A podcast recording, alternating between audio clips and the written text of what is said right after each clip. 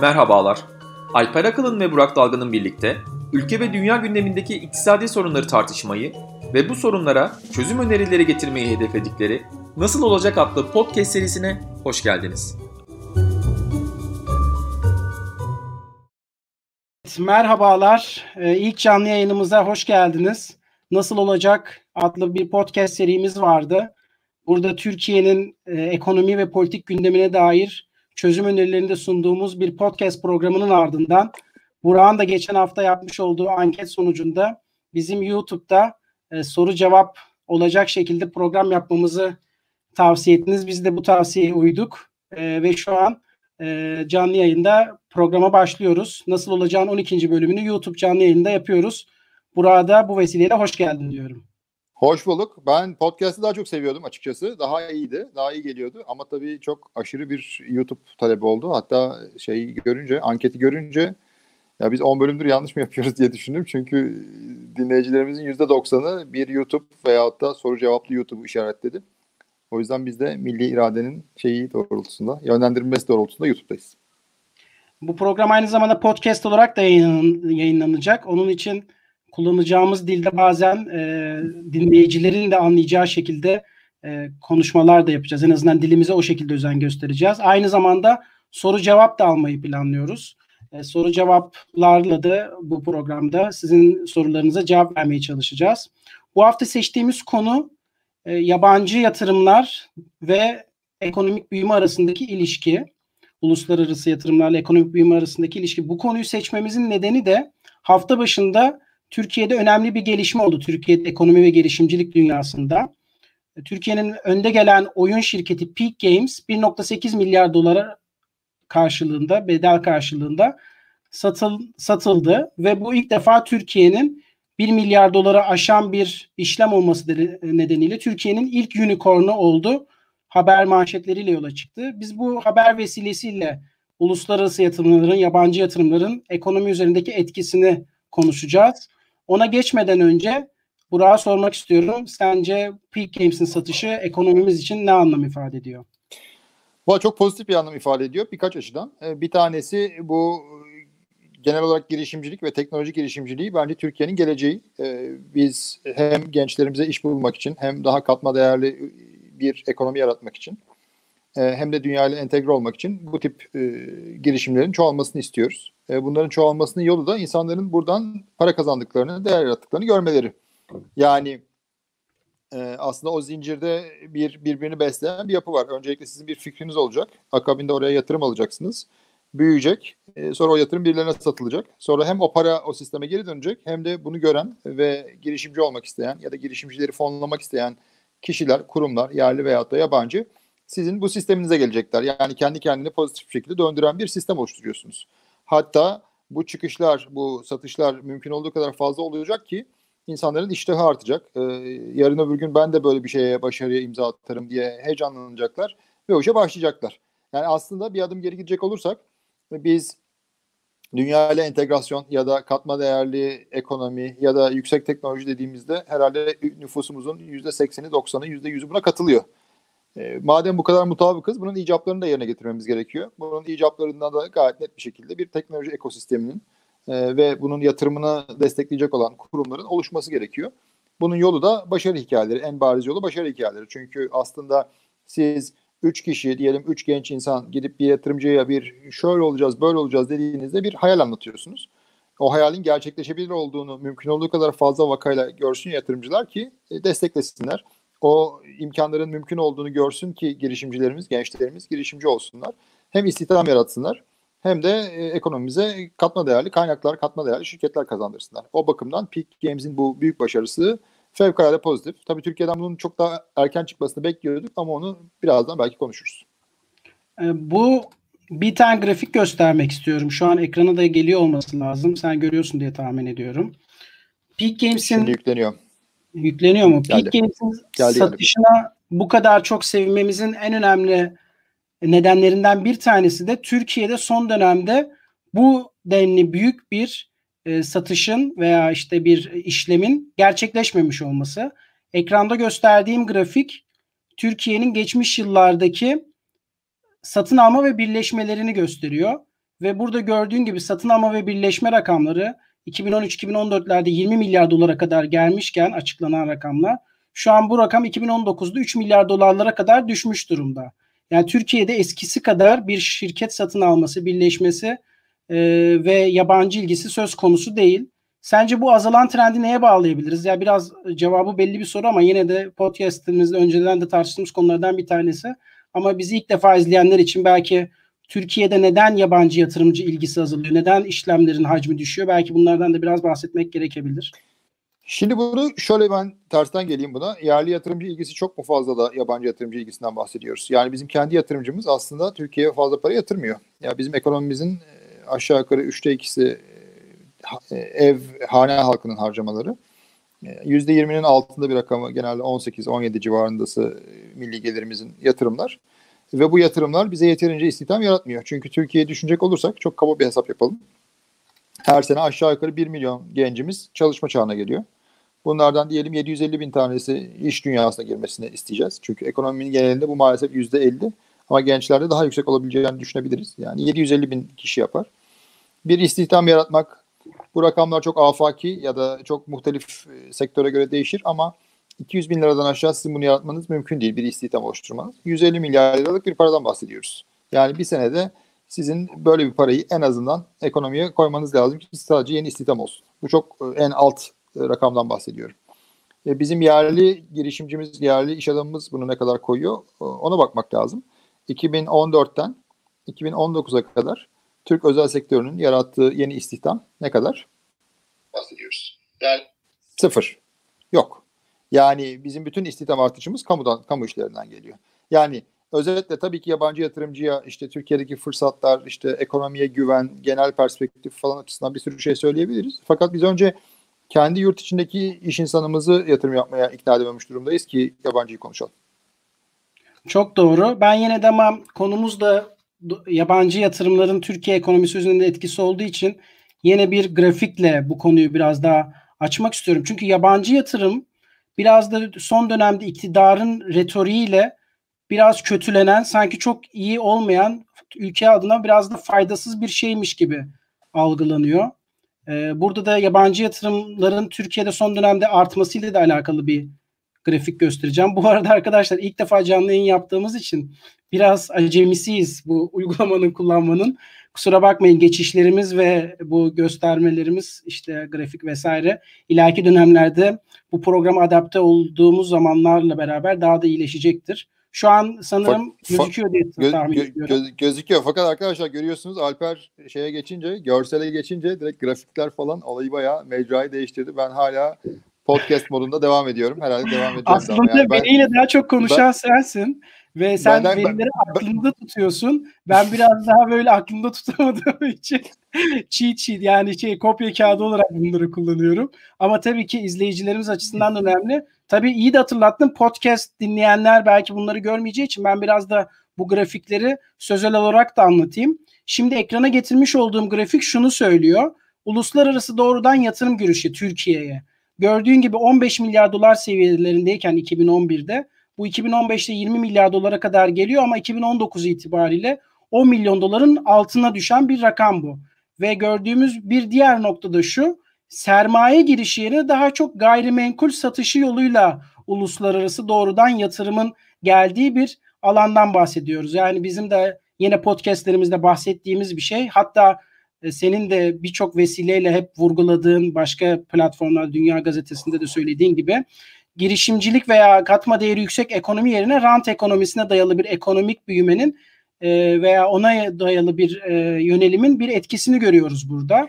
Ama uluslararası yatırım azalıyor. Uluslararası yatırımın azalmasıyla beraber büyüme grafiğinin azaldığını da gösteriyoruz. Bu birebir bir korelasyon değil belki ama arasında bir pozitif ilişkinin de olduğu gerçek. Yani ülke ekonomisi küçülüyor, uluslararası yatırım küçüldüğü için küçülmüyor ama ülke ekonomisini küçülten faktörler aynı zamanda doğrudan yabancı yatırımda küçültüyor diyebiliriz ki demin de zaten sen bunlara vurgu yaptın diye düşünüyorum. Sadece buna şuna şöyle bir katkı yapabilirim. Bir grafik daha göstereceğim şayet becerebilirsem ki beceremedim sanırım. Yani onu Orada, göstermeyeyim. O... Neyse. yapayım mı bununla ilgili? Tabii, yani bence bir adım geri gidelim. Bu, bu çok kıymetli bir grafik ve perspektif. Tamam açıyorum tekrardan. Yok Evet. yani şey de- devam edebilirim ben. Ben pod, Tamam. ben podcast ekolünde büyüdüğümüz için grafiksiz daha iyi. Ee, şimdi aslında bu yabancı yatırım meselesine önce bir kıralım arkadaşlar. Ne dersiniz? Çünkü bu yabancı yatırım deyince bir sürü şey birbirinin içine geçiyor. Şimdi bunu önce bir ikiye kıralım. Bir sıcak para var, portföy akımları. Yani bu ne demek? Yabancı geliyor, borsadan e, hisse alıyor veyahut da tahvil alıyor, tahvil bono alıyor. Değil mi? Bu daha sıcak para. Yani ben gelirim, belli bir miktar tutarım. E, düşerse satarım, yükselirse belli bir şeyle karımı realize ederim. Ama sıcak para dediğimiz mesele bu. E, burada çok ciddi bir azalma var. E, ve tabii borsaya gelen para da, e, Türk devlet tahvillerine gelen para da ciddi şekilde aşağı doğru gitti. Bu tabii birazcık da kurdaki oynamayla alakalı. Fakat bu sıcak para tarafı, portföy akımları. Diğer taraf, Alper'in demin gösterdiği taraf, daha kalıcı sermaye dediğimiz sabit sermaye akımları. Bu sabit sermaye akımlarının da aslında her doları eşit değerde değil bence Türkiye ekonomisi açısından. Bunun benim gördüğüm kadarıyla dört tane ana parçası var. E, tabii farklı şekillerde kesmek de mümkün de. E, ekonomik katma değer açısından benim gördüğüm dört parçası var. Bir tanesi özelleştirmeler. Bunlar ciddi şekilde yapıldı. Şu anda nispeten azaldı ama devletin varlıklarını satması. İkincisi bildiğimiz şirket birleşme ve satın almaları. Mevcut yerleşik bir şirketi bir rakibinin ya da bir stratejinin ya da bir fonun satın alması. Üçüncüsü sıfırdan yapılan yatırımlar. Ben buraya geleceğim, fabrika kuracağım, baraj yapacağım, süpermarket açacağım, her neyse sıfırdan e, kurulan şeyler. Ve dördüncüsü emlak yatırımları. Geleceğim burada işte daire alacağım, dükkan alacağım vesaire vesaire. Şimdi tabii bana bunların her birinin değeri ya da değer önerileri farklı. Her birinden de olması gerekiyor. Sonuçta bir çeşit. Fakat bence esas vurgulanması gereken olaylardan bir tanesi Türkiye'ye sıfırdan yatırım yapılan işte yeni fabrika, yeni hizmet sektörüyle alakalı konular falan. Onlar neredeyse hiç yok. Ee, ama yeni istihdamı yaratan bunlar. Çünkü mesela bir özelleştirmede bir şirket birleşmesinde tabii ki alıcı şirketi daha iyi büyütebilir, ilave yatırımlar yapabilir, istihdamı arttırabilir, verimliliği arttırabilir. Onların da bir kıymeti var. Emlakta tabii ki o alım yeni inşaatlara vesaireye yol açabilir. Yani değeri sıfır değildir. Fakat tabii bunların en kıymetlisi tabiri caizse yüzük taşı sıfırdan birisinin gelip bir yeni işletme yapması. E, Onunla ikna etmek için de farklı yetkinlikler gerekiyor. Farklı bir itibar gerekiyor. Bir onu vurgulamak istedim Alper. Yani bu e, sermaye akımlarını önce bir portföy yani sıcak para ve kalıcı para olarak bir ikiye kırmak lazım. Fakat kalıcı paranın da her doları e, ekonomik değer açısından eşit değil en azından bence. Sen ne diyorsun bilmiyorum. Yani şu portföy yatırımları ile ilgili sadece şöyle bir yanlış anlaşılmayı engellemek için söylüyorum. Sen de biraz bahsettin ama sanki bu sıcak para bir an önce çıkabilecek bir para olarak algılandığı için ekonomide bir kırılganlık yaratıyor e, argümanı var ama bir yandan da şu da var. Türkiye tasarruf açığı yaşayan bir ülke. Hep bunu da söylüyoruz. Türkiye yatırımlarını finanse edebilmesi için bir şekilde ya doğrudan yatırım alacak ya da bir şekilde dışarıdan bir yatırım finansmanı bulacak. Bu sıcak para dediğimiz girişlerden mesela bir yabancı yatırımcının özel sektör tahvili alması veya bir banka tahvili alması bankanın o tahvilden elde ettiği, o tahvil satışından elde ettiği kaynağı yurt içerisinde yatırım o finansmanı ve kredisi olarak kullandırmasına da bir vesile sağlayacak. Yani bunu bu kadar da e, sen de söylediğin için söylemiyorum da bu- bunu bu kadar böyle dışarıdan baktığında böyle bir e, aşırı kötücül de yaklaşmamak lazım. Bu da çok önemli. Türkiye'de bir e, bu, bu tarz işte yani sıcak para istemiyoruz. Biz uzun vadeli yatırım istiyoruz. Tamam bence de uzun vadeli yatırımın belki faydaları daha yüksek ama bu sıcak paranın da bir şekilde Türkiye'de özellikle güven ortamını sağladığınızda ki güven ortamını sağlarsanız o para da kolay kolay gitmez. E, bunun da çok da faydası olduğunu düşünüyorum ben.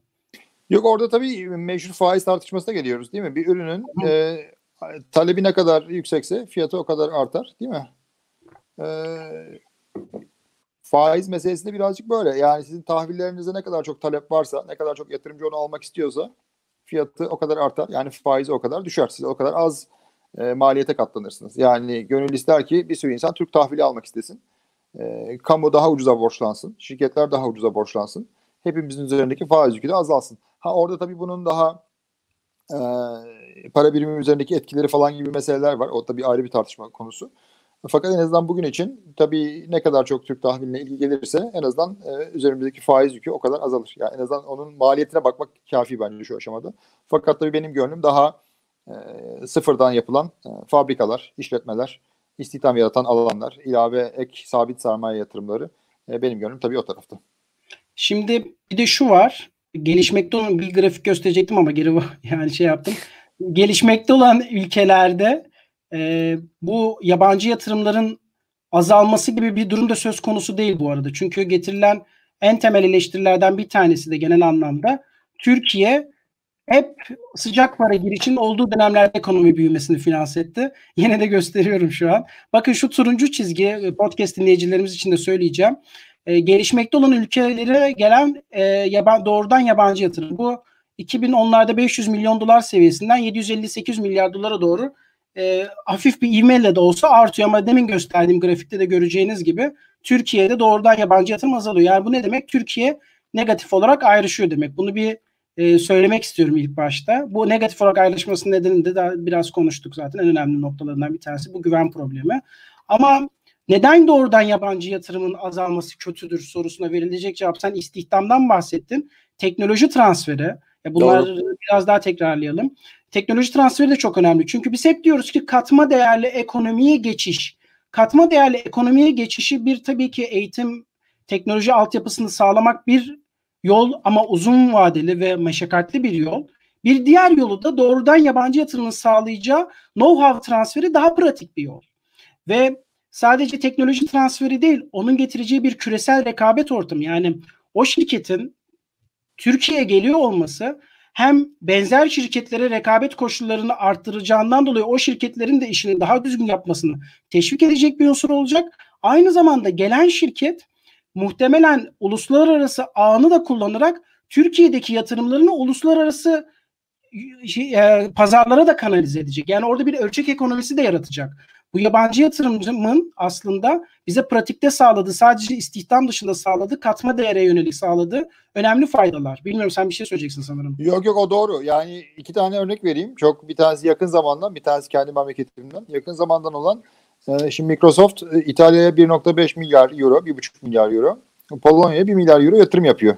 Şimdi biz neyle meşgulüz? İşte swap hattı mı bulalım, ucuza mı borçlanalım falan. Yani güzel de şimdi o e, öyle bir teknoloji şirketinin Türkiye'ye 1 milyar euroluk yatırım yaptığını düşünsenize. Yani orada çalışan insanlar direkt olarak para kazanacaklar. Fakat aynı zamanda e, daha sonra oradan ayrılacaklar. Kendi işlerini kuracaklar. Yani onun ikinci dereceden de çok ciddi etkileri var. Orada öğrendikleriyle başka şeyler yapmaya başlayacaklar. Oraya mal satmaya, ürün satmaya, hizmet satmaya başlayacaklar. E, o bakımdan yani bir öyle bir mesele var. İkincisi de benim kendi doğup büyüdüğüm memleketim Bursa'dan bir örnek vereyim. E, işte Tofaş ve Renault fabrikaları yani Fiat ve Renault fabrikaları. Değil mi? Bunlar 1970'lerin başında kurulan fabrikalar. Yani Bursa'ya yaptıkları zaten herkesin bildiği şekilde çok ciddi bir direkt istihdam var. Hem e, işçi olsun, hem e, mühendis olsun, hem orada çalışan başka personel olsun. Fakat aynı zamanda bu tip e, firmalar kendi değer zincirlerini disipline ediyorlar. Şimdi siz oraya koltuk satıyorsanız, far satıyorsanız, ayna satıyorsanız belli bir standartta iş yapmanız lazım e, toplam kalite yönetimine geçmeniz lazım. Faturanızı bilgisayardan göndermeniz lazım. Her sene maliyetlerinizi kısmanız lazım.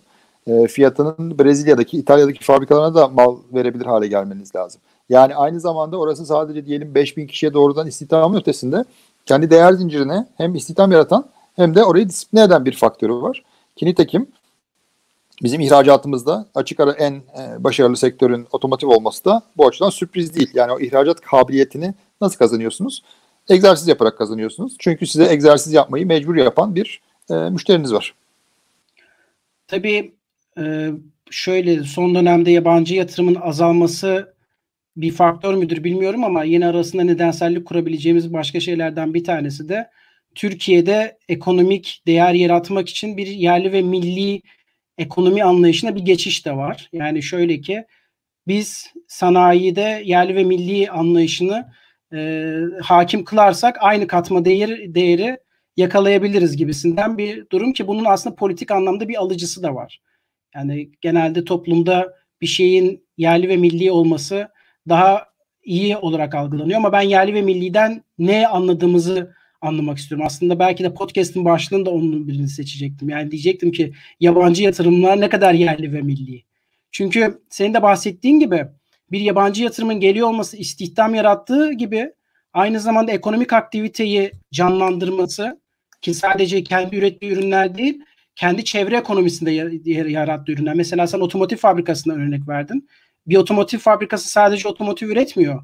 Çevresinde ciddi bir yedek parça üreticilerini de teşvik edecek bir ekonomi modelini ortaya koyuyor. Ciddi bir çarpan etkisi de yaratıyor. E bunu yapan sermayenin yabancı olması topluma bir fayda sağlamadığı anlamına gelmiyor. Tam tersine aslında topluma ciddi anlamda fayda katma değer sağlayan bir anlayışı da beraberinde getiriyor ki benim için aslında yerli ve milli ne kadar fazla vergi ödediği, ne kadar kayıtlı istihdam yarattığı ve ekonomiye ne kadar katkı sağladığı. O bakımdan bu kadar bir otomotiv fabrika, yani Türkiye otomotivde de bu kadar mesela e, öncü de bir sektörken mesela biz ne yapıyoruz? İşte yerli otomotivi teşvik etmeye çalışıyoruz. İşte nasıl yapacağımız belli değil. Verimli olacak mı olmayacak mı? Bu ciddi bir tartışma. Bunu örnek vermemin nedeni de şu. Yerli ve milli oto herkesi heyecanlandıran bir proje. Yani herkes ben hatırlıyorum geçen sene bu lansmanı yapıldığında Türkiye için kalkınması için çok iyi denilen bir e, durumdu ve ciddi anlamda da bunun politik motivasyonları da tartışıldı. Ama iktidara muhalif olan kesimler bile yerli oto projesinden heyecanlandığını saklamamışlardı. Ancak şunu da sormak gerekiyor. Türkiye mesela otomotiv sektöründe bu kadar ileriyken, bu kadar ihracat potansiyeli var ki, ki Türkiye'nin en büyük ihracat kalemlerinden bir tanesi. Neden mevcut oyuncular bu işe girmiyordu da biz böyle bir zoraki böyle teşviklerle, girişimlerle bu işe girdik. Bence bunun da sorgulanması lazım. Bunu sormamın nedeni şu illa kötülemek için söylemiyorum. Ama bazen bu serbest piyasanın yapamadığı şeyi devlet zoruyla yapıyor olmanın acaba bir verimsizlik yaratıyor mu? Veya biz, buradaki harcanan kaynaklar gerçekten verimli olacak mı? Veya bu yerli ve milli gerçekten rentable olacak mı? Çünkü Türkiye geçmişte kitler çöplüğüydü. Yani kamu iktisadi teşekkürlerin yaratmış olduğu zararları temizlemek Türkiye ekonomisinde ciddi yılların kaybına sebep oldu. Sen bu kapsamda yerli ve milli otomobil kapsamı dışında da konuşabiliriz. İlla bu özel örnek özelinde konuşmak zorunda değiliz ama böyle devlet destekli bir girişim böyle devletin ciddi anlamda teşvik sağladığı ve yerli ve milli olsun diye zoraki e, bir zorlama bir modelin e, ekonomide diğer işte bu doğrudan yabancı yatırımın yarattığı boşluğu doldurabileceğini sen düşünüyor musun? Sence bu daha iyi bir alternatif olabilir mi diye genel bir soru sorayım. Zor bir soru oldu farkındayım.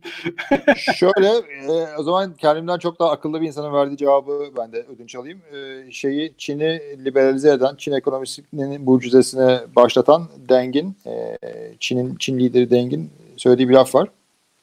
Ben kedinin siyah veya beyaz olduğuna değil fareyi yakalayıp yakalamadığına bakarım diye. Benim perspektifimde çok benzer. Yani bu en verimli ve makul bir şekilde Türk ekonomisine katkıyı en fazla hangisi sağlayacaksa mekanizmanın olması lazım. Yani özel sektör yapıyorsa amenna. O zaten kendi riski. E, ama devlet bunu deneyebilir. İşte araziyle, e, bazen belki finansmanla, belki bazen vergi teşvikleriyle. Çünkü istihdam belli bir şekilde yaratılabiliyor. Bazen devlet e, özel sektör ortaklığı olabilir. E, şeffaf ve açık olduktan sonra tabii onun altını çiziyorum. Mesela bu son zamanlarda gene bayağı gündemde olan SpaceX meselesi öyle değil mi? NASA ile özel sektör girişiminin müşterek e, faaliyeti. E, demek ki bu da mümkün. Bazen de devlet bilhassa e, kamu bilhassa daha ya çok stratejik alanlarda savunma sanayi belki olabilir bu e, veya e, ciddi dezavantajlı bölgelerde doğrudan kendisi bir şey yapabilir. Fakat burada tabii ki e, o bütün o bütçelerin şeffaf olması, e, ana performans kriterlerinin net olması, burada ne kadar para yakıldığının net bir şekilde ifade edilmesi ve ne olursa bu projenin sonlandırılacağının baştan konuşulması lazım. Yani özetle e, bence kedinin fareyi yakalayıp yakalamadığına odaklanmak çok daha doğru olur. Diğerleri birazcık slogan seviyesinde kalmaya mahkum kalıyor, mahkum oluyor diye düşünüyorum. Sorular Şimdi, gelmiyor mu? Soru soru yok mu hiç? Aynen şu an geçmemizin en büyük olaylarından biri soruydu yani. Tabii tabii. Şu an biz zaten yarım saat hedefliyorduk. Programı biraz Haberin yok muydu? Ben tamam. ben şey ben podcast gibi 20-25 dakika diye düşünüyorum peki. Yo yo yo biraz daha belki canlı yayın daha uzun peki gör, görünce daha bir şey oluyor. Konulara geçebiliriz. Ee, şöyle sorulara geçmeden önce birkaç şey hatırlatayım. Aslında başta hatırlatacaktım ama canlı yayın heyecanıyla unuttum. Canlı yayın biz... heyecanı. Artık şey oldu Böyle olay var. Bizim 70 milyon izliyor şu an.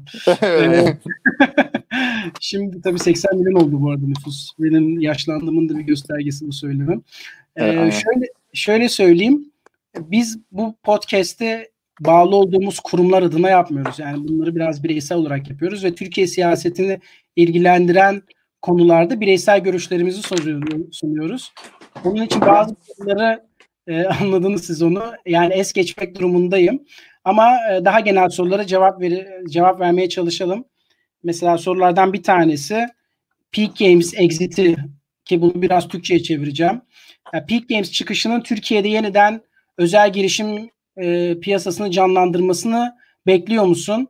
Yoksa bu e, çıkış tek seferlik bir etki yaratır, herhangi bir katalizör etkisi yaratmaz mı diye sana soralım.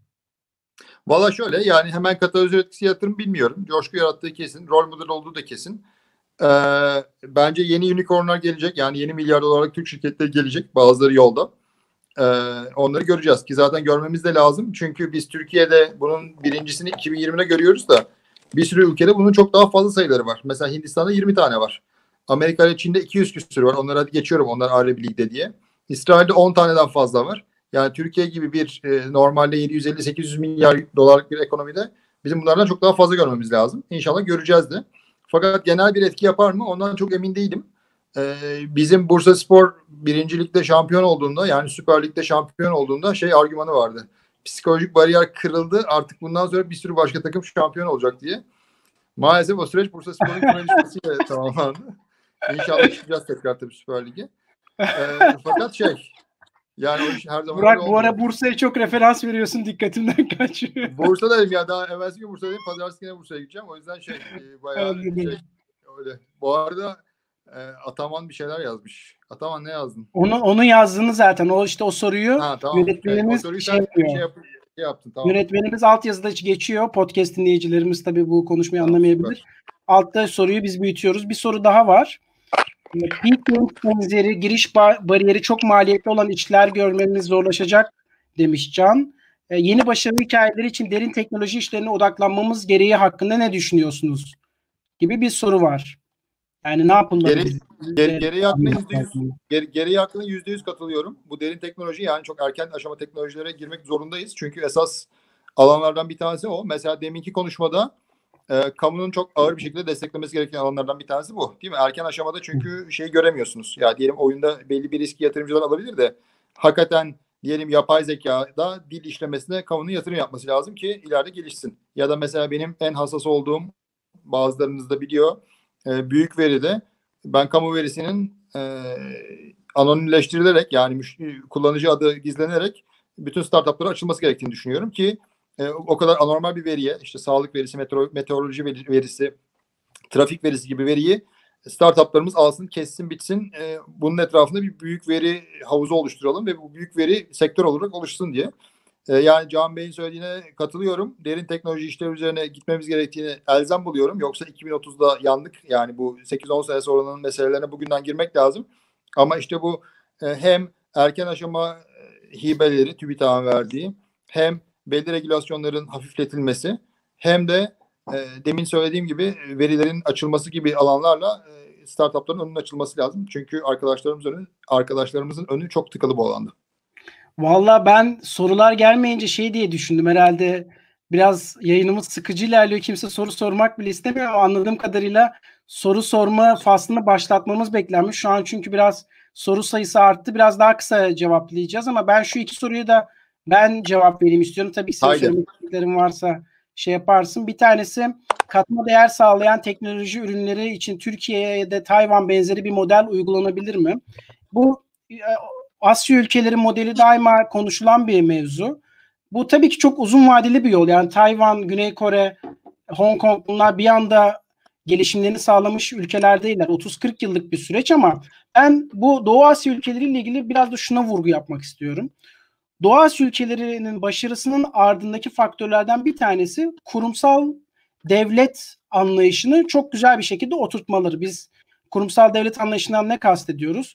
Kuralların öngörülebilir olduğu, hukukun üstünlüğünün tesis edildiği, özel mülkiyet haklarının korunduğu bir ekonomik ortam. Bu ekonomik ortama zaten hem yabancı yatırımcı gelir hem de yurt içerisindeki yatırımlar böyle bir ekonomik ortamını artar. Bir kere bu Tayvan modelinin veya işte genel anlamda Güney Asya ülkeleri modelinin bunlardan bağımsız olmadığını düşünmek lazım. İkincisi yeni önceki podcastlerimizden de konuşmuştuk. Bu ülkelerin aslında zannediliyor ki bu devlet destekli kalkınma modelleri gibi hep addediliyor.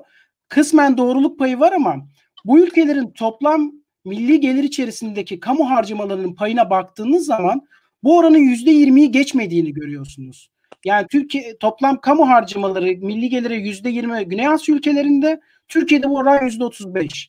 Yani bu ne demek? Siz kamu olarak daha fazla harcıyorsunuz Türkiye olarak ama o ülkelerin başarısını yakalayamıyorsunuz. Yani buradaki pratik oradaki kamunun kalkınmaya destek sağlaması değil aslında kamunun kalkınmaya verimli bir destek sağlaması.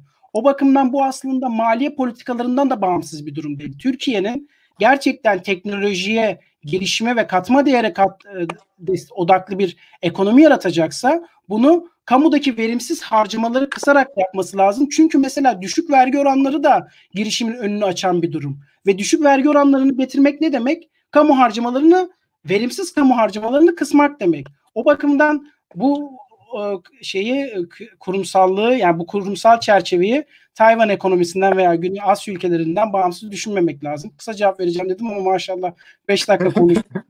ee, bir tane daha şey söyleyeyim. Bir tane soru e, biraz kelime sert bir kelime ama yine de söyleyelim. Doğrudan yabancı yatırım sizce ucuz işçiyi sömürür mü gibisinden bir şey.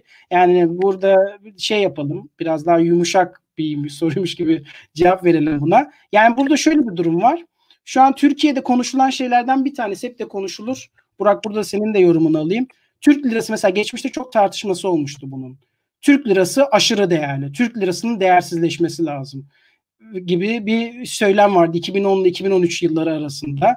Bunu özellikle de şeyde ihracatçılar bunu çok söylerdi. E, Türk lirası çok iyi değer kaybetti 2013 ile 2017 arasında. Şu an Türk lirası oldukça değersiz ve Türk lirasının değersiz olması bir anlamda şunu da beraberinde getiriyor. Şu tartışmaların da beraberinde getiriyor. Evet Türkiye'de emek ucuzladı. Doğrudan yabancı yatırım için çok iyi bir fırsat var. Şimdi buna ben şundan dolayı biraz temkinli yaklaşıyorum. Bir, hiçbir ekonomik model halkının yoksullaşması pahasına savunulacak bir şey değildir. Önemli olan, doğru olan şey sen Türk lirasının alım gücünü düşürmeden gerçekten yabancı yatırım çekebiliyor musun? Bizim bunu başarmamız lazım. Şimdi mesela hep şunu söyleniyor. Çin'le Türkiye'nin işçilik maliyetleri birbirine çok yakınlaştı. Ya ben bunu iyi bir şey olarak lanse edilmesinden rahatsızım. Bu kötü bir şey. Ya biz halkımızı yoksullaştırarak bir rekabet avantajı elde edemeyiz. Biz kaliteyi, teknolojiyi, katma değeri ki bizim lokasyonumuz da Çin'e göre çok avantajlı bir lokasyon. Bizim bu artılarımızı kullanarak ekonomide öne geçmemiz lazım. Bunu da bu soru vesilesiyle yorumlamak istedim. Bilmiyorum senin yorumun var mı? Ya çok benzer. Yani hiç kimse ben şunu sömüreyim diye bir iş planı yapıldığını ben görmedim. Yani hasbelkader 20 küsur sene bu, bu işlerdeyim. E, şunu sömüreyim diye bir kimse konuşmaz. Ama iş gücünün ucuz olduğu yere gider. İş gücü de niye ucuz? Ya iş gücü üzerindeki yükleri az, azaltmış olursunuz. O yüzden ucuzdur. Ki bence Türkiye'de azaltılması lazım. Bu vergilerin, primlerin falan. Bilhassa asgari ücret üzerinde. Ya da maalesef para değer kaybetmiştir. Ama o tabii o şirketin kabahati değil. Şirket oradaki fırsatı görüp onun için gider. Maharet e, bu ucuz işçilikle rekabet ediyorum gibi utanç verici bir ifadeden sıyrılmak. Ucuz işçilikle biz niye rekabet edelim? Vatandaşımızın niye az para kazanmasından övünelim? E, bizim övüneceğimiz şey e, vatandaşımızın yetkinliğinin artması ve iş üzerindeki, istihdam üzerindeki yükleri azaltmak. Yani hem e, çalışana daha çok kazandığı hem yüklerin görece azaldığı bir optimum yapı kurabilmek. Biz övüneceksek bununla övüneceğiz. Yoksa gidip ucuz iş gücüyle övünmek utanç verici bir şey bence.